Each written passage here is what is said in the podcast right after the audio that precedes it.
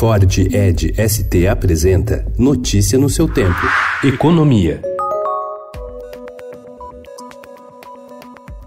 Depois de encontrar resistência entre parlamentares, principalmente por conta de alterações trabalhistas, o governo e o deputado Jerônimo Gorgen, do PP do Rio Grande do Sul, relator da medida provisória da Liberdade Econômica número 881, enxugaram ontem o texto para levá-lo à votação. A MP foi editada pelo Executivo no dia 30 de abril e já está em vigor. No entanto, precisa ser aprovada pelos deputados e senadores até o dia 27 de agosto. Caso contrário, perderá a validade. São pontos importantíssimos e, e, da forma como o texto afastou as inconstitucionalidades, no curto espaço que nós temos, há um ambiente favorável para a gente votar na Câmara essa semana e o Senado ainda apreciar na semana que vem.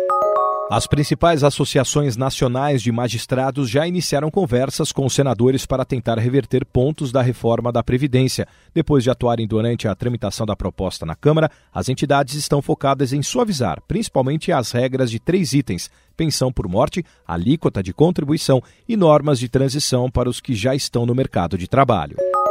Uma trégua na guerra comercial entre Estados Unidos e China ofuscou em parte as tensões políticas em Hong Kong, Argentina e Itália e abriu espaço para a recuperação dos mercados após perdas pesadas na segunda-feira. Ontem, o governo de Donald Trump anunciou a retirada de certos produtos chineses da lista de itens que serão taxados em 10% e adiou para 15 de dezembro a imposição de tarifas sobre celulares e laptops.